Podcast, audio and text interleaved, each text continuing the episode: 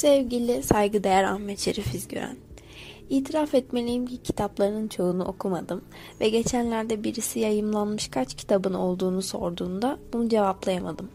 Bu beni hayırlı bir evlat yapmaz farkındayım. Fakat her türlü çok hayırlı bir evlat olduğumu biliyoruz ve bunu burada tartışmamıza gerek yok. Yazımı kısa sürede yazmam gerektiği ve Zafer abinin kanka bitti mi baskıları yüzünden çok güzel yazamayacağımı öncelikle belirtmek istiyorum. Klasik ve klişeleşmiş sen dünyanın en iyi babasısın laflarını da yazmayarak. Ama sen dünyanın en iyi babasısın o ayrı konu.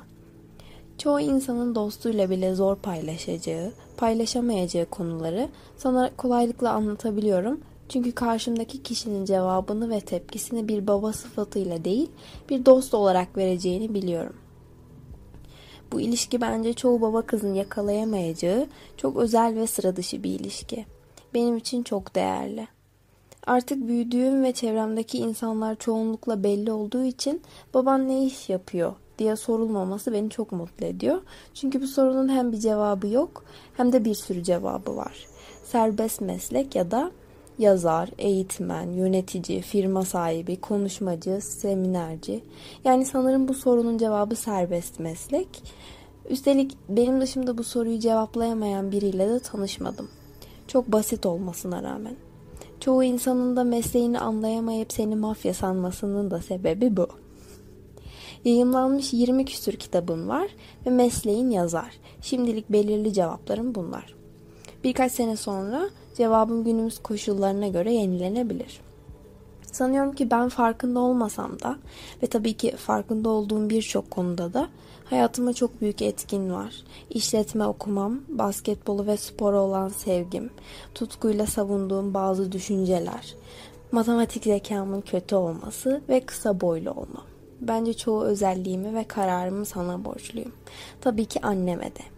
Anne İleride sana bir dergi yazısı ithaf ederlerse daha güzel bir yazıyı sana yazacağım söz veriyorum. Sen şimdiden bir sürü meslek edinmeye ve kitap yazmaya başla.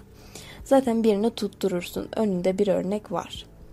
Babama geri dönecek olursak bir sürü insanın kızı olmak nasıl bir duygu sorularına çok güzel bir duygu diye cevap veriyorum. Çünkü tabii ki doğru cevap bu. Fakat bir sürü insan bu soruyu bana dinledikleri ve kitaplarını okudukları insanın sanki evdeki diyaloglarının ve bizim ilişkimizin de bu yönde olacağını düşünerek soruyor. Babam beni karşısına alıp çiçera diyor ki veya bizim beş tane ilkemiz var. Dürüstlük, hoşgörü vesaire gibi sohbetler yapmıyor benimle. Çünkü çoğu insan hep böyle olduğunu düşünüyor bence.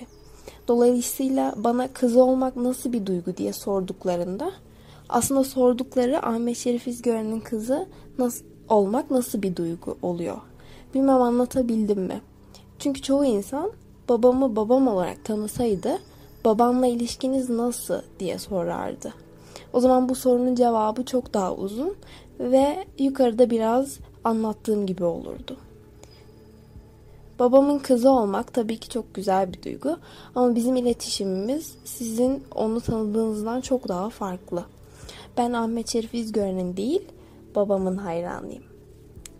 Baba, tek bir sayfada benim için anlamını ve hayatımdaki önemini anlatmam asla mümkün değil. Sen benim hayatımdaki en değerli ve önemli, üzgünüm anne kendi dergi yazını bekle, insansın. Seni çok seviyorum.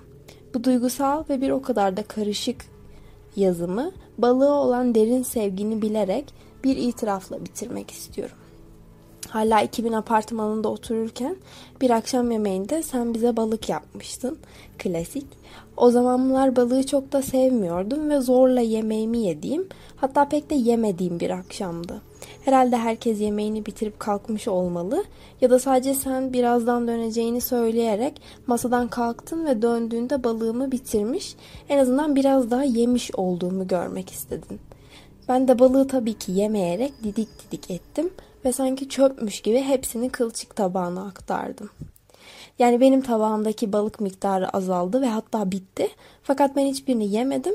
Sadece tabağımda olan kılçıkların yanına koydum. Ve sanki bitmiş süsü verdim. Sen masaya dönünce de hepsini yediğimi söyledim. Sen de bana aferin kızım dedin. Maalesef ki sana yalan söylemiş bulundum ve bundan sonra bir daha da sanıyorum ki hiç söylemedim. Fakat o günkü ben ve bugünkü ben tamamen aynıyız.